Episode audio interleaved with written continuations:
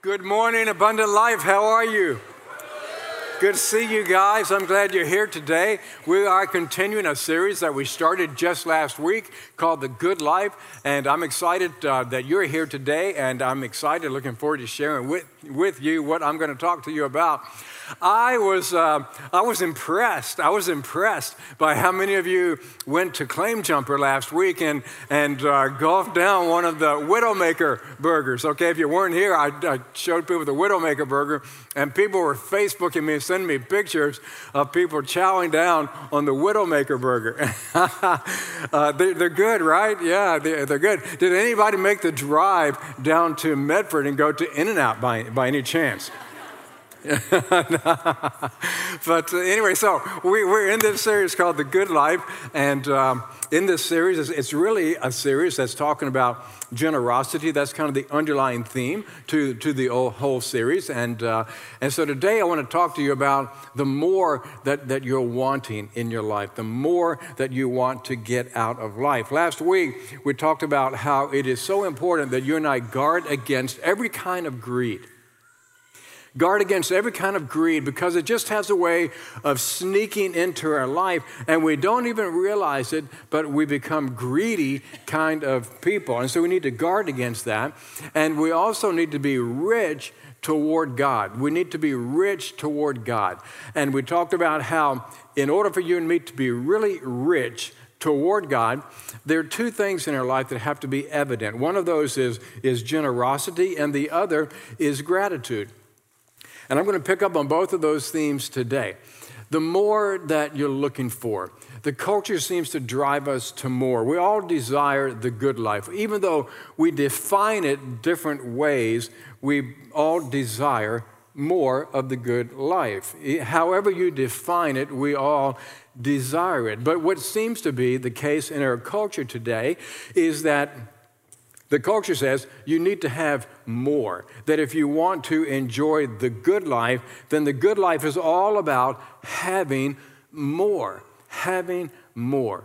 So let's talk about that. I think you would agree with me that in the world we live in today, that the culture is just saying in so many different areas of our life, you need to have more. And just the simplest of things. For example, anybody here ever go to 7 Eleven? 7 Eleven, okay. Uh, 7 Eleven, you, you want to take a guess how long these guys have been around? I believe they just celebrated their 88th year. Isn't that crazy? I didn't realize that either, that they'd been around so long. I don't think I'm mistaken on that, but I think they've been around somewhere about that, that amount of time. But when you go into 7 Eleven, what's one thing everybody gets? The gulp or slurpee, right? The gulp. And so, and so they came out with, with the gulp. Now, you know, here's the gulp right here. And that's probably about a 12 ounce drink. And, and back in my day, when, when, you know, we'd go into a 7 Eleven, you had one option. And that option was take it or leave it, okay? And you know, you didn't have a you know a lot to pick from, but so that, that was kind of it, you know, the, the gulp, and, and that was it. And and how many of you remember the suicide? you remember that? You know, you might mix Mountain Dew and Pepsi and Sprite and Coke, and we called it the suicide. You guys know, you remember that? Huh? Yeah, yeah. Somebody going, yeah, yeah, yeah. I remember that. And so, so, but, but what happened? You know, over the years, well, the gulp's not big enough. The gulp's not big enough. I think what happened. Now, this isn't. I'm, I'm not trying to make a point. I'm just saying. You know, I'll just say that, that uh, what probably happened over the course of time is that somebody put two and two together and they realized that the average adult stomach can hold somewhere around 32 ounces or something like that comfortably. Obviously, some of you more than that. But, but, and, so, and so they came out with, with not, the, not the gulp, but now they've got the big gulp because the gulp is just not big enough. And so what we need is a big gulp. Okay, and so the big gulp comes out, and, and that's probably about 32 ounces and all this stuff. And because, you know, culture just says, hey, you got to have more. You, you've got to have more. Well, now, the big gulp, obviously, that's not big enough either. And so somewhere around 1986, they came out with another gulp. And now this is the super big gulp, okay? So the gulp's not satisfying you anymore, nor is the big gulp. We've got to supersize me, okay? So we've got to get the super, the super big gulp, which is around 44 ounces, okay? So right about now, your stomach is really expanding, and they say that this, uh, you know, is about 138% more than what your stomach can actually feel comfortable at. Okay, the size of your stomach expanding out. 44 ounces for the super big gulp. Well, obviously, that's not big enough either. Okay, so and so somebody with a bright idea came up with this notion that we had to have the double gulp. Okay, the double gulp, which is like 64 ounces, and this came out in 1989. Okay, the reason I can remember that is because that's the year Abundant Life Church started. So in honor of Abundant Life's birthday, 7-Eleven came out with the double gulp. Okay, and. Uh, and, and, and so now, how many of you, if you go into 7 Eleven, you know, you can't settle for the gulp or the, or the big gulp or the super gulp, but, but you have to go for the double gulp. Okay, anybody here admit to that? Okay, the double gulp. And so it just gets bigger and bigger. And you would think, my gosh, where does it stop? Where does it stop? Can it get any bigger than that? Somebody say, yes, it can get bigger than that. And so now, now we, we've got this, this thing, they call it drink more big gulp. But you know, this is not the big gulp. This is what I would call the giga gulp, okay? this is the giga gulp. they don't even say how many ounces this thing is. It's like, at this point, who cares? who cares how, how big it is? Okay, but what I can tell you is if, you, if you're into the giga gulp, you're to need Depends, okay? because, you're going to be going to the bathroom a lot, okay? And, and, but I mean, this is just kind of a picture in like a, a microcosm of, of what our world is like. Okay, the world is saying, you got to have more. You know, the gulp's not big enough. You know, it served for a while, but now we've got to, you know, big, get bigger. We've got to have the big gulp and the double gulp and the giga gulp and, and all this stuff. And, and it's like, because we've come to believe the lie that, well, more is better, right? More is better. How many of you would agree with me that sometimes more is not better? Yeah, sometimes more is not better. Does anybody play golf, for example? okay, okay. I mean, uh, hey, guess what? I shot 148 today. What a great score. It's the highest I've ever shot. It was amazing. You know, more is not better. How many of you would agree that more is not better when it comes to words? yeah, you know, sometimes the, the less we say, the better especially when it comes to a sermon, right? I just wish you'd, you know, be a little bit more succinct. You know, you could probably say that in half the words that you choose, that you choose, that you, that you chose. And, and, so, and so sometimes more uh, is not better. Sometimes less is more. Sometimes less is better. But there's something about our culture that has driven us to believe that if you really want the good life, well, more is better. And if all you have is a gulp, oh my gosh, don't you realize there's a super gulp out there? And if you've got the double gulp, don't you realize that you can get a giga out there? I mean, don't you know there's a giga gulp out there and you can just get more if you really want the good life? And, and, and sometimes I believe that the more that you and I are looking for isn't found in the more that we're holding out for. We're holding out for the good life, and we think the good life is something that's going to happen to us. But as we talked last week, the good life isn't something that happens to you. The good life is something that happens in you and through you. And I would suggest that, that maybe God wants to get you and me to a place where He doesn't necessarily want to pour more into our life. Maybe God wants to get you and me to a place where, where we understand that having more of something isn't necessarily the best thing for us to experience. And I would suggest to you today that none of these, if we take the container illustration, that none of these really represents the good life. If anything, they probably represent the frustrated life or the discontented life Because why should I settle for a gulp when I can have a big gulp or a double gulp or a giga gulp? Why, why should I settle? You know? And again, not that there's necessarily anything wrong with, you know, wherever you happen to be, but something about the culture drives us to just say more is better, and, and that's the good life. And so, what I would suggest to you today is that none of these really pictures what the good life is all about. If there's a container up here that pictures what the good life is all about, I think this is a better picture. I think this is a better picture of what the good life is all about. Now, this probably doesn't hold more necessarily than the, some of these up here, but theoretically speaking, I think this holds more because it shares more. This is designed not to just be filled up, it's designed to pour out. It's a pitcher. It's designed to be filled up and it's designed to be poured out. And I would suggest that what God wants for you and me is that we live our life in such a way that He is constantly filling us up so that we can constantly be pouring out. He's constantly pouring out.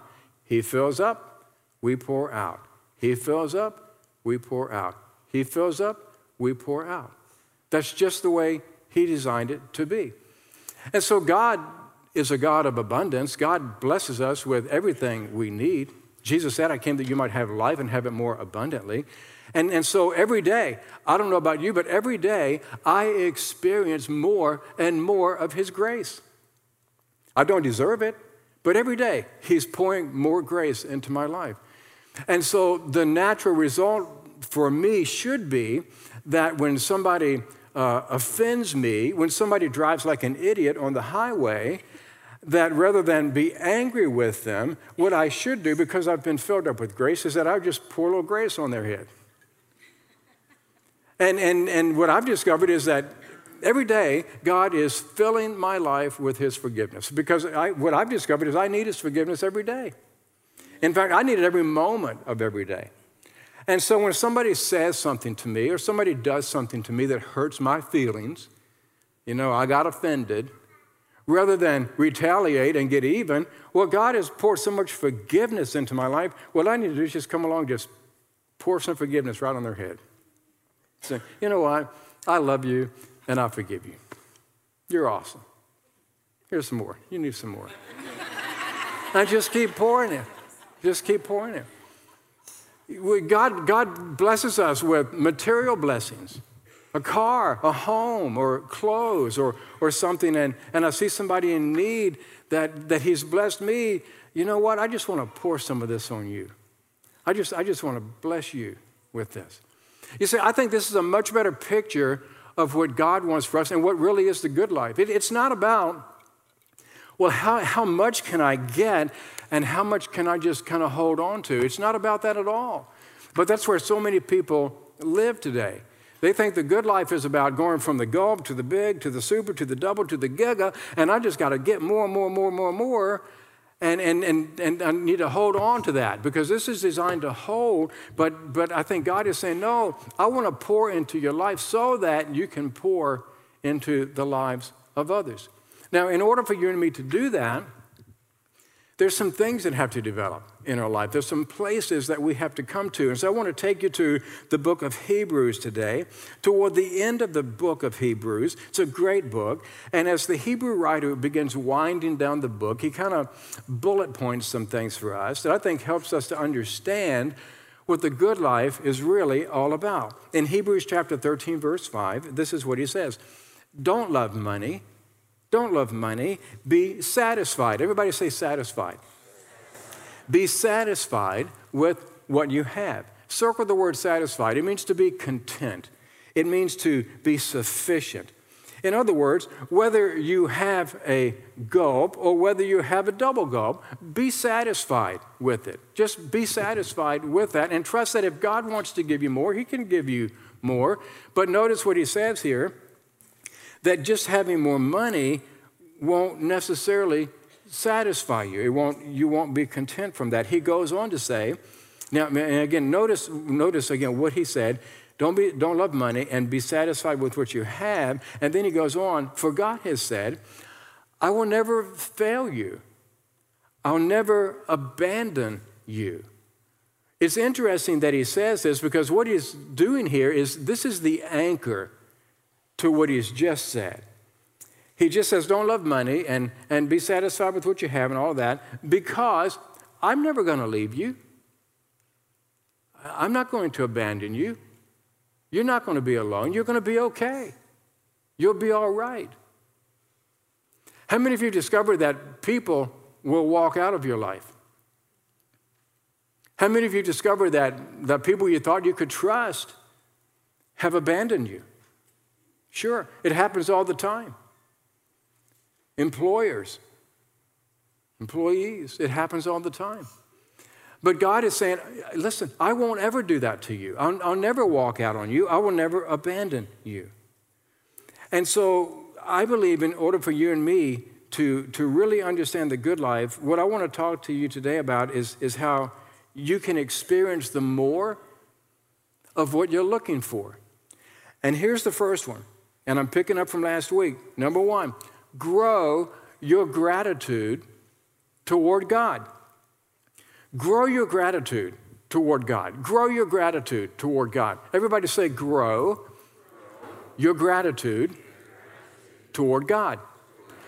I believe that we have to be very intentional about that because I think it's for, for you and me to truly be grateful people and for it to be a part of who we are, we have to discipline ourselves to be people of gratitude because it's so easy for us to be dissatisfied with what we have. I'll explain it to you, I'll illustrate it to you. How many of you, when you walk through your kitchen, you just automatically stop and open the refrigerator door? You have no intention of eating anything, right? But you just, for, I don't know, it's like it's a magnet. It's like, oh, the refrigerator, there's the refrigerator, you know, and then you go on. But when, when, when you're hungry and, and you walk by the refrigerator, you, what do you do? You open the door and you look in and you, and you look. You look on the door and you close and say, There's nothing to eat in here. And, and your refrigerator is so full that stuff is molding in there. You're throwing stuff away, right? Right? Yeah. Yeah. How many of you have ever got up in the morning and you walk into your closet and you think, what am I going to wear today?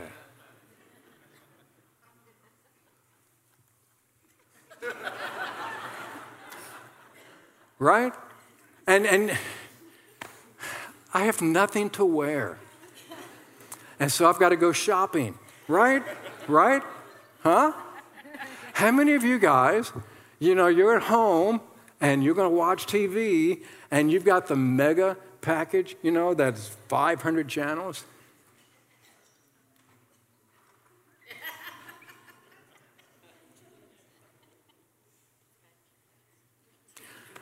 and you throw the thing, the remote across on the couch and There's nothing to watch on TV. We're so dissatisfied in our world today, we could go to Disneyland and be bored.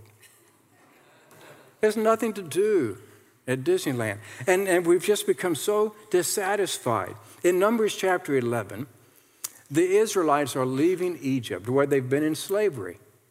And God is taking them to the promised land. Everybody say promised land. He's taking them to the promised land, this land that's flowing with milk and honey. And on the way, in verse 4, then the foreign rabble who were traveling with the Israelites began to crave the good things of Egypt. And the people of Israel also began to complain, Oh, for some meat, they exclaimed. I mean, the Israelites, they've been in slavery, and now God has taken them to the promised land. He's providing for them everything they need. He's going to give them their, their own land. And these foreigners begin complaining. And so the natural result of when people start complaining is what do we do? We start complaining too, right? Have you ever noticed that, com- that complaining is just contagious? It's contagious. You could be at work and somebody, you know, you, you stop by the, by the water cooler and you're going to get some water, and somebody says, man, I get so sick of this environment around here. I don't know if you've ever noticed it or not, but everybody's so grouchy around here. Well, you know, I never thought about it, but you're right. They are. They're just, everybody's grouchy. Everybody's always in a bad mood around here. And did you ever notice how, you know, he always comes in late and, and the boss, oh my goodness, my gosh, she is such a, mm, I don't even want to use the word, you know, for for her. And you just you go from one thing to the next because it's kind of contagious, and, and we just start complaining. And that's what's going on here. And, and in verse 5 and 6, they said, You know what? We remember the fish we used to eat for free in Egypt, and we had all the cucumbers and the melons and the leeks and the onions and the garlic, all we wanted.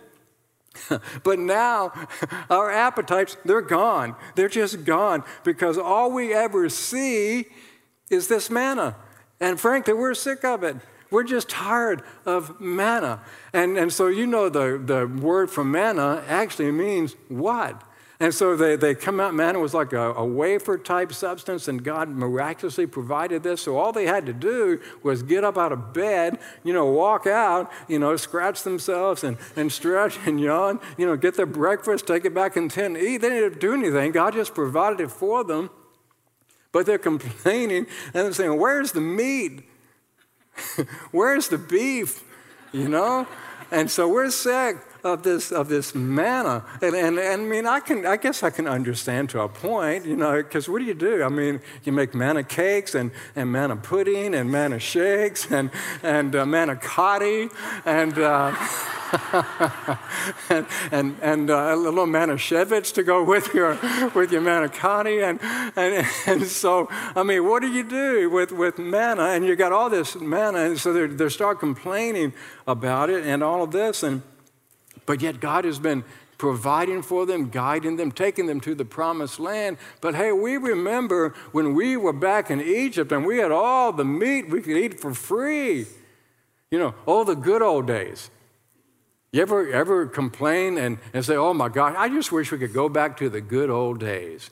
You ever wish we could go back to the good old days? The good old days aren't always as good as we think. The, the old sweet Egypt, oh, I just wish we could go back to Egypt. They were slaves.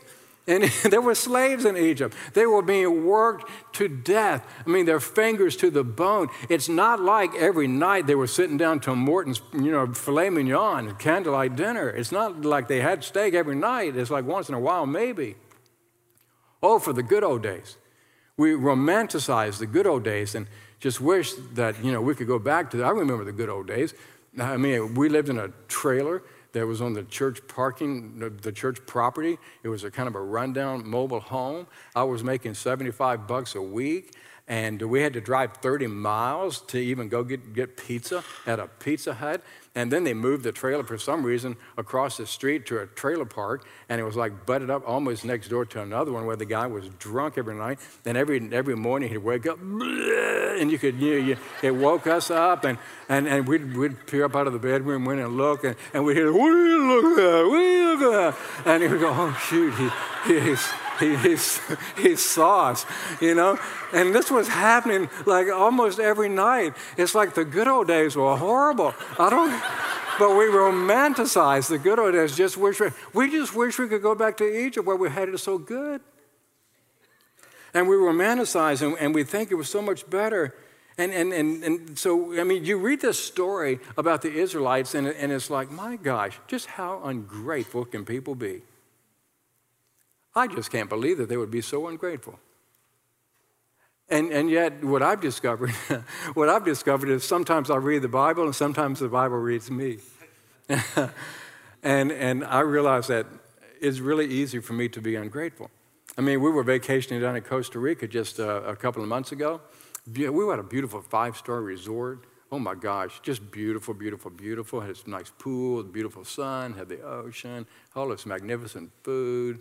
It was just amazing. We made a reservation for a res- restaurant that evening, and we show up only to find out that they, they canceled a reservation, didn't tell us about it. And the reason they canceled was because they had a big group to come in, and so they decided to give all the reservations to this group. I was ticked. And you talk about going into complaining mode. And oh my, which I'm very capable of doing. And, and, it, and it reminded me of how angry I got several years previous to that at another resort. And, and finally, you know, I finally came to the realization George, you're at a five star resort. You've got food coming out of your ears. There's multiple restaurants, many of which are buffets. You can stuff yourself crazy, and you're complaining because of the jerk, and you're going to let this jerk ruin this beautiful vacation. And we do that all the time. I mean, stop and think about it. God has blessed us in so many ways, so many ways. And what I encourage us to do is, is every day to think about how's God blessed us? For what do we have to be grateful? His grace that's, that's just so undeserved, His mercy that's new every morning, a meaning and a purpose for living, uh, His Holy Spirit who guides me and directs my steps. And, and says, as long if, if I just trust in him, he'll direct my steps and he'll crown my efforts with success. He'll make level paths for my feet. He's promised me a home in heaven. He's promised me a new body. He's promised me uh, a place that's so great, that's beyond imagination, that no eye has seen, no ear has heard, no mind has conceived what He's prepared. But yet, I still find a way to complain. I still find a way to, to lack gratitude in my life. And so I just want, I want to challenge all of us to say that, that we're going to become the most grateful people on the face of the earth. I, I would love it for Abundant Life Church to be known in, in, in this community, those are the most grateful people I have ever, ever seen in my entire life. And I want to challenge you right now to be a grateful person, to live a life of gratitude. In Psalm 50, verse 23, but giving thanks is a sacrifice that truly honors me. Think about that. I think God takes ingratitude more seriously than we do. Because whenever you and I start developing ungrateful spirits. Where's the meat? Okay, where's the beef, God? Where's the beef? Whenever we're ungrateful, it's basically saying, You're not doing for me like I think you ought to do for me. I mean, come on, God. I've got a gulp, and I know there's a big gulp out there somewhere. I know it's out there. But all you're doing is blessing me with a gulp, and, and I'm just not satisfied with that. And, and I just encourage you to be thankful for what, what you have, because this, this is what's going to happen. Not only does gratitude honor God, but it, it will make you a better person. It's going to help you as well. And let me give you three ways, and this is just three, I could give you many more, but here's number one it'll make you a happier person. I guarantee you, if you will promise, if you will practice over the course of the next, I'm going to say the next month, over the next month, that you'll say, I'm not going to complain about anything. Somebody's saying, can we just make it a day? okay, for the next week, okay, for the next week, don't complain about anything. The moment you catch yourself complaining about something, you stop yourself and you find something for which to be grateful. And I challenge you for the next week, every, every morning you get up, you just begin with God, I am so thankful. God, thank you for this. God, thank you for that. God, thank you for this. God, thank you for that. God, thank you for this. And you just do that. And the moment you catch yourself being ungrateful, you stop yourself and find something to be grateful. for. You, you become a happier person. Second thing is to make you a more attractive person. It'll make you a more attractive person. I mean, you know that. You, you know people who grumble and complain and gripe all the time? Are you attracted to them? No, you're not. You, you, you probably try to avoid them. And so it'll make you more attractive. I'm, I'm drawn to people who are grateful people. I'm, I'm drawn to those kind of people. And then number three, it'll make you less materialistic. It'll make you less materialistic. It'll loosen the grip on materialism in your life if you just become grateful for what you already have in your life. Now, I want to give you an opportunity to really practice what I'm talking about right now. How many of you have a smartphone? have it with you? Is that all of you? Raise your hand if you have a smartphone. Oh, yeah, come on. That's right. Some of you just weren't playing the game. Take your, smart, take your smartphone out right now. Take your smartphone, everybody else, take your smartphone out. And I want you to text a message of gratitude to somebody in your life right now. I'm going to stop the sermon right now, and, and I'm going to give you an opportunity to do that. If, if you don't have a smartphone, uh, the ushers have some postcards.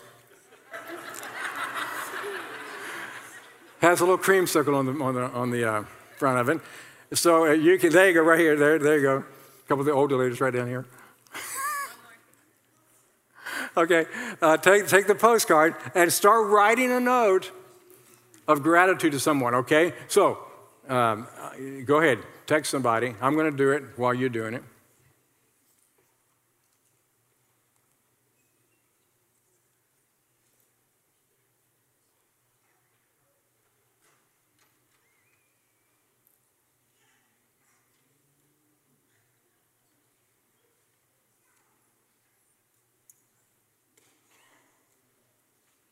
You guys working? Yeah. All right.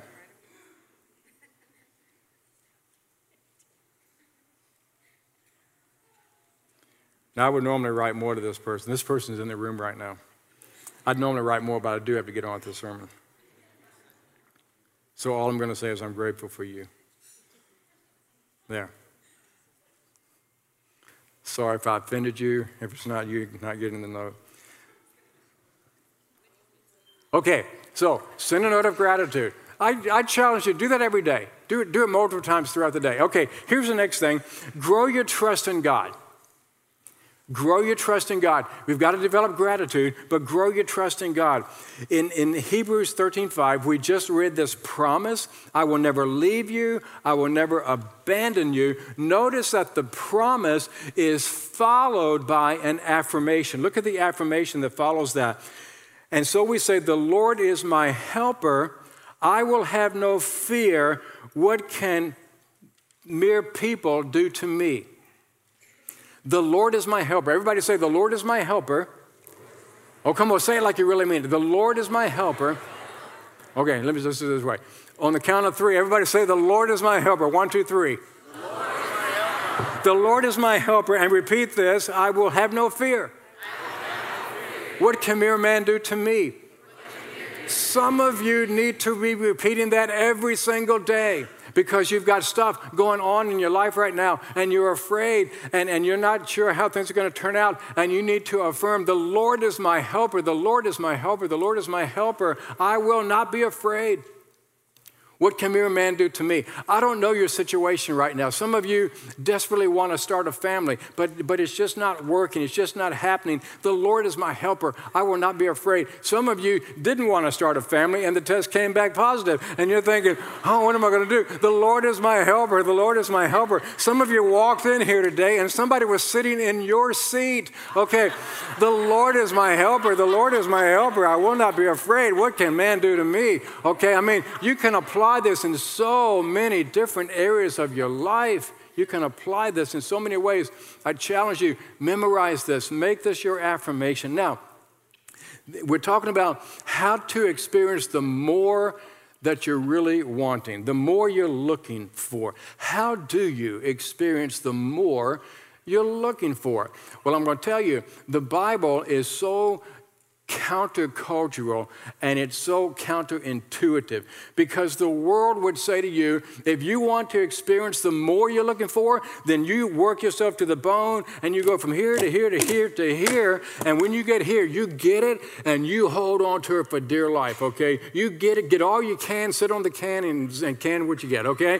And you, you, you hold on to it you get every bit you can get. And if you can get another one, get another one. But you get all you can. You hold on to it. That's what the world says you do if you want to experience the good life, okay? What God says to do, He doesn't say to do that at all. In fact, it's the exact opposite. God says, if you want to experience the more you're looking for, then you let me fill your life and you pour it out, and I'll keep blessing you. But you've got to put God first.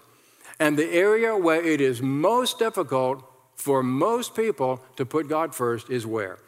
In their money, in their finances. It is the area by far because everybody and their brother says, I trust God, except for when it comes to their money. And the irony of that is, it's the only place where God says to test him. It's the only place where God says to test him. In Malachi chapter, uh, whatever it is, 310. I know, I got it right here. I bet you tithe, don't you? I knew.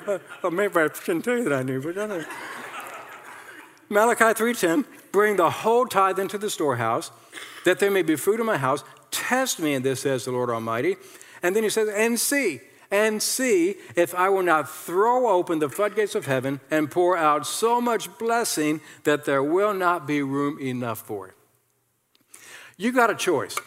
You can say, I'm going to go through life and I'm going to say, I'm going to get what's mine and I'm going to hold on to it because God, you, you're not showing me the meat.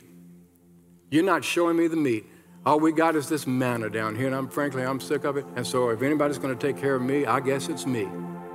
And, and you can go through life like that, and believe me, a lot of people do. Or you can go through life and say, God, whatever you bless me with, I'm going to pour it onto other people. I'm going to put you first. I'm going to show you that I trust you by putting you first. And, and when you bless me, I'm going to pour it out on other people. And here's the deal you cannot outgive God. You can't. It's, it's counterintuitive. It's just, it's counterintuitive. And some of you want the more you're looking for, and you think you're going to get it from going from the gulp to the giga gulp, and it ain't going to happen.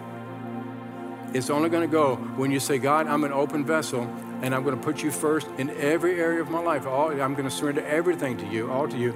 I'll, I'll give you the first part because it's not an issue of money, it's an issue of trust. God does not need your money, by the way. But what He wants is what it represents, and what it represents is your heart. That's what it represents. And when he says, Oh, you're giving me your heart, oh, guess what? I'm going to bless you. I'm going to bless you. I'm going to bless you. Oh, you're withholding your heart. Good luck. Good luck.